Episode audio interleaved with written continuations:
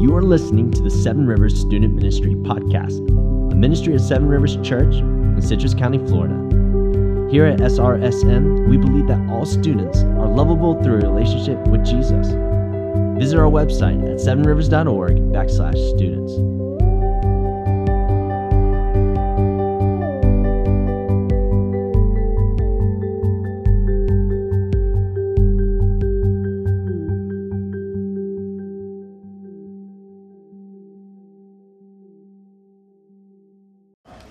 So we'll be in Deuteronomy 5. Okay, so listen. We're starting a series just going through some basic things like worship, prayer, reading the Bible. What does that look like to grow closer to the Lord? How to have conversations with Him. And one of those things is worship. So what is, I have a question. Think about this. Think with me. What is something in your life that you can't go a day without? Like you're like, if I did not have this in my life, I would die. Quite potential. Oxygen, that's true. But no, like, yeah, food, I mean, you could go 40 days, I think, 40 plus days. Water, you could go 3 days. I mean, but like, what is something in your life that if you were grounded from, okay? Like, let's say your parents were like, you're grounded from this. It would make you so mad. Like, you'd be like, what? This is unfair. Maybe it's, someone said Xbox, PS5. Maybe it's texting. Maybe it's just, who has cell phones? Anyone have cell phones? Yeah. Do your parents take your cell phone when you get in trouble? No. Yeah, that should be illegal. Okay, we need to make that illegal. Yeah, that's ridiculous. Ridiculous. Maybe who likes desserts? Like my parents used to ground me from dessert. Oh, bro, that was painful. That hurt. Like my siblings, they'd be eating like ice cream right in front of me, and I'd just be sitting there and watch with them. Yeah, my broccoli. You eat my broccoli. Maybe if you're like me, I also used to get grounded from hanging out with my friends. Horrible. Kill me. Hanging out with my friends. Tough. Okay, so listen. Yes, I never get grounded from school. I wish I would get grounded from school. No, I could hang out with them there, but that's not fun. I got like 20 minutes of recess. That's all I get. 30, yeah. That. Yeah. Whoa. Jeez, what's your name? I like this person. She called me a loser. Big fan. I'm a big fan of her. I'm a very big fan. I also used to get grounded from sports. That was awesome. That's really stunk. I don't know what it is for you, but whatever it is, it's definitely something. If it makes you mad when it's taken from you, or if it's like, I can't go a day without, yes, I'm a guy, or whatever. It might be something that you worship. Okay? You're like, what? That doesn't make sense. So bear with me for a second. Sometimes we think worship is just what we do when we go to church and sing songs to God. But this is a piece of worship. It's definitely part of it, but it's not the full picture. Human beings, every single one of us in this room, whether we go to church or not, whether we're Christians or not, we are all worshipers. It's not just a religious thing. It is an everyday, every moment, every second event in your human life.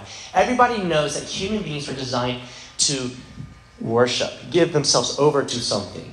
That's why there's these things called advertisements and commercials, right? Because you're watching Phineas and Ferb, and then there's an advertisement for a cool new toy because they know you want, they are grabbing your attention and trying to draw you in because we're designed that way to worship.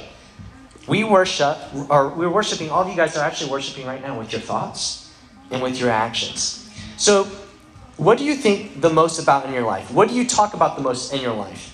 What do you do the most with your life? Whatever it is, likely that is what you worship. And it's likely what has captured your heart. What do you love? That is what you worship. For example, I'll give you my love.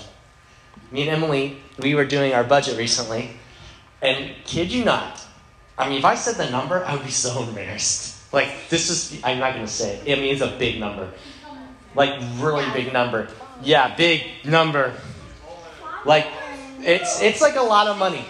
It's a ton of money. And I spend it every month on this thing. Every single month. Okay? So, like, I'm telling you right now, I'm so embarrassed of this. The biggest budget expense in my budget, and by, like, a landslide.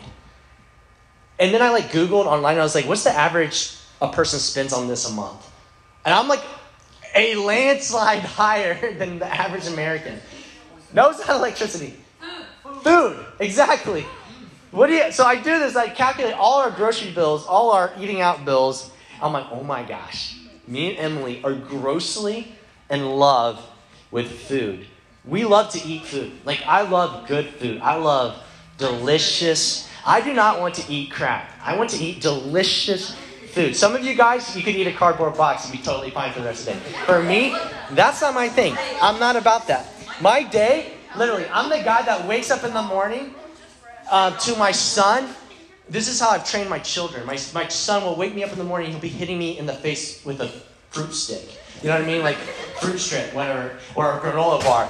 And then I get up, I give him one, and then I eat one. And then as I'm eating breakfast, all I'm thinking about is, man, what am I having for lunch later? You know what I mean? And then when I go eat for lunch, and I'm thinking, oh, what am I going to eat for dinner later? I'm not even enjoying the meal. I'm just thinking and lusting for what's the next meal. And this is me. That's how I operate. And that's my money, obviously, revealed that. But listen, me and Emily, we love to eat good food. We realize that we worship food. But even deeper, what's underneath? Think a little bit critically with me. What do you think is underneath that love for food? What's under the surface? What's the desire that we're seeking when we're eating that food? What we're desiring is security, and we're desiring comfort, and we're trying to fix our hunger. Yep. And when we eat food, we are coping with our feelings, with our day, with the stress. So, like, just the other day, I went to counseling. I've been to counseling many times. I went to counseling. I, like, boo-hooed in counseling. I was, like, weeping. Got out of counseling, you know what I did? I ate ice cream. Oh my gosh. Dude, put down some ice cream. I mean, but listen, like, I wanted to be comforted. So where did I turn? I turned to food, to ice cream. This is just like a silly kind of, like, doesn't seem like a big deal, but it is a big deal. It's what I long for the most. It's what I think about the most. It has entered the sphere of what the Bible would call, have you guys heard this term? Idolatry. Yeah, you've heard it. Okay, so this is where we get to Deuteronomy 5, 7 through 9. So God's people, Israel, they have just gotten delivered out of Egypt, 430 years in slavery. That's a very long time. That's generations and generations of people being born as a slave and dying as a slave. And then God finally saved them. And now they saw, like, all this amazing stuff happen, like the Red Sea part, Pharaoh's army get destroyed. Now they're at Mount Sinai, and God's talking to the people of Israel, and He's giving them these commandments so that Israel and God can dwell together, okay? So that they can be together, so that they can God could walk and live with them. So Deuteronomy 5, 7 through 9, you guys have heard this probably before. It's the Ten Commandments. But I'm going to read to you guys just the first two. Okay, you guys ready? Are you guys in Deuteronomy 5, 7 through 9? Okay, I'm not there, so I'm not listening. Okay. Dude, I got lost. All right, here we go. I'm here. Okay, so God's, like, telling Israel this. You shall have no other gods before me. You shall not make for yourself a carved image or any likeness of anything that is in heaven above or that is on the earth beneath or that is in the water underneath, under the earth. You shall not bow down to them or serve them, for I, the Lord your God, am a jealous God, visiting the iniquity of the fathers on the children to the third, fourth generation for those who hate me. Okay. First two commandments that God tells Israel. Like, listen, I want you guys, we're going to start off. Here's the first one. Don't worship any other gods. Mikey, do not worship food, okay? Don't make gods. Cell phones, right? This is an idol. We made this, okay? We worship our cell phones, okay? Xboxes. Like, don't make things that take our time and energy and that we can't live without if those are taken from us. We should only worship God, and we should not make other gods to worship and give our obedience and allegiance to, not give our hearts to them.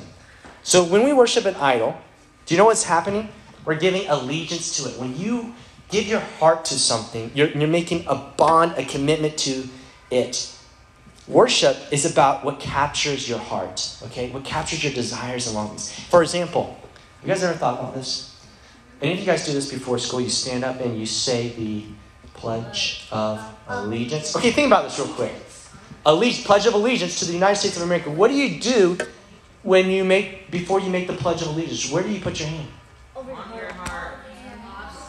Allegiance. It's a symbol of my heart is in allegiance with the United States of America. For some people, America is an idol. Okay? When we play Xbox or when we eat food, we are, and that's the thing that we think about all day. Those aren't bad things, but if that's the thing that consumes you, then you are pledging allegiance to it. You have a heart that is captured by those things, and you are giving yourself over to those things. But listen, God is a jealous God. Look at verse 9. Can you guys look there real quick? It says, "For I, the Lord your God, am a jealous God." Now, some of you guys are like, jealous? Like he like wants my stuff? Like, no. It's not jealousy like that, okay? It's the jealousy in the sense that he wants you. Do you guys understand this? When God sees your heart aligned in obedience and in allegiance with something other than himself, he's jealous for you. He does not want you to worship other things. He wants all of you, not just a little piece of you. He doesn't just want you on Sunday mornings. He wants you from Monday to Sunday, 24/7. He desires you. He pursues you. He longs for you. Okay? Look at in the next chapter, Deuteronomy 6, 4 through 9. Okay? Go there. All right. Let me read this to you. Hear, O Israel. He said, insert your name there. Hear, O Brock. Okay? The Lord our God, the Lord is one. You shall love the Lord your God with all your heart. You guys see where I'm going with this? And with all your soul, and with all your might. And these words that I command you today shall be on your heart. You shall teach them diligently to your children. You shall talk of them when you sit in your house, and when you walk by the way, and when you lie down, and when you rise. Like every single second of the day, your heart should be aligned with me. You shall bind them as a sign on your hand, and they shall be as frontlets between your eyes to remind you. You shall write them on the doorposts of your house and on your gates. You need to understand this. If you understand one thing tonight about worship, it just starts with God. God wants your whole heart. He wants your love. He wants all of you.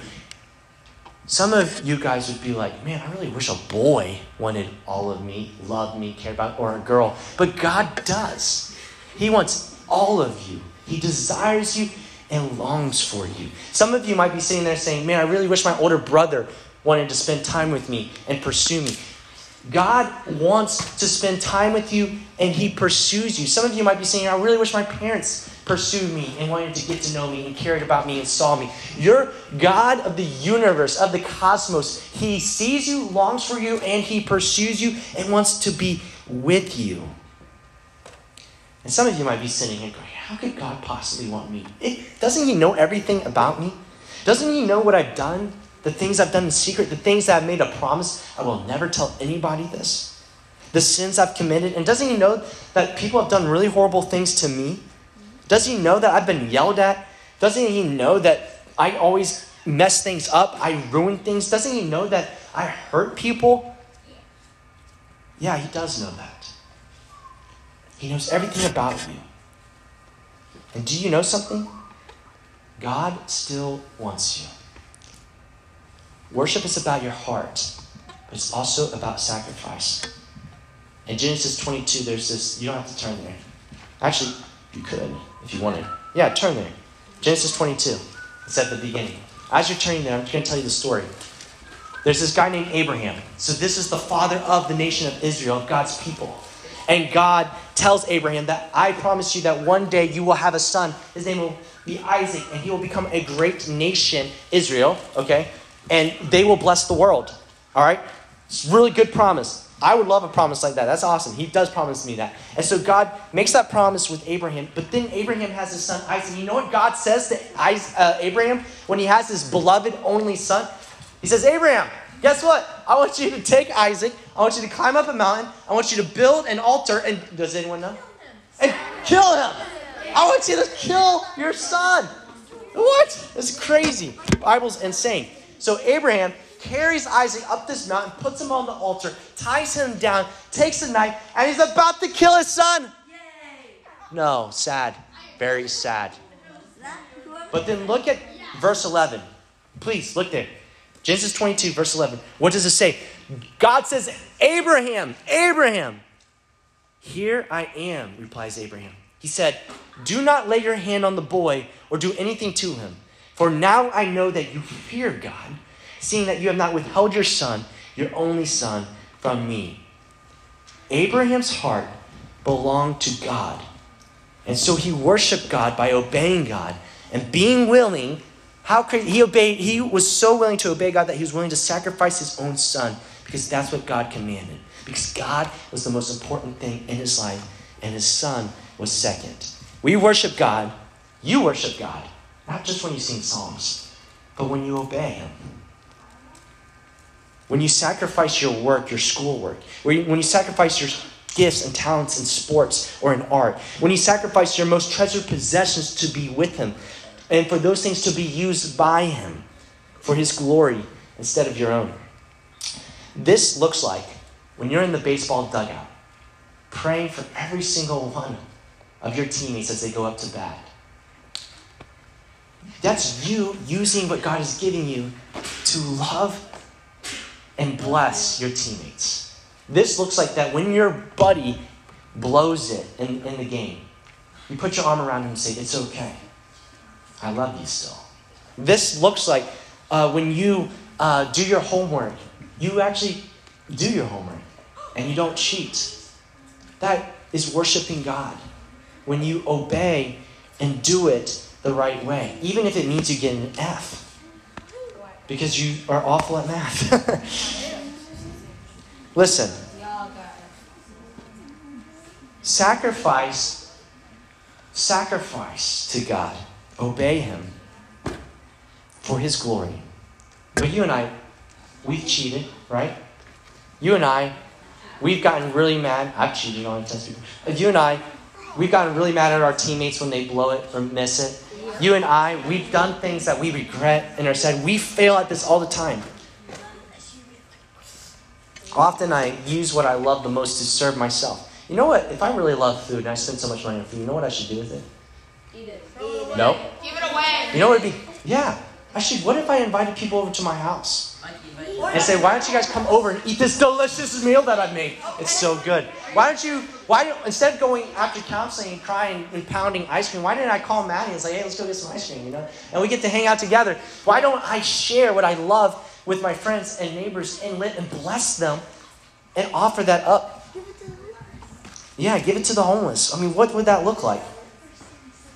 Listen, I sin and work against God all the time instead of worshiping God with all my heart and instead of obeying his commands. And so do you. All right? This is a huge problem we have.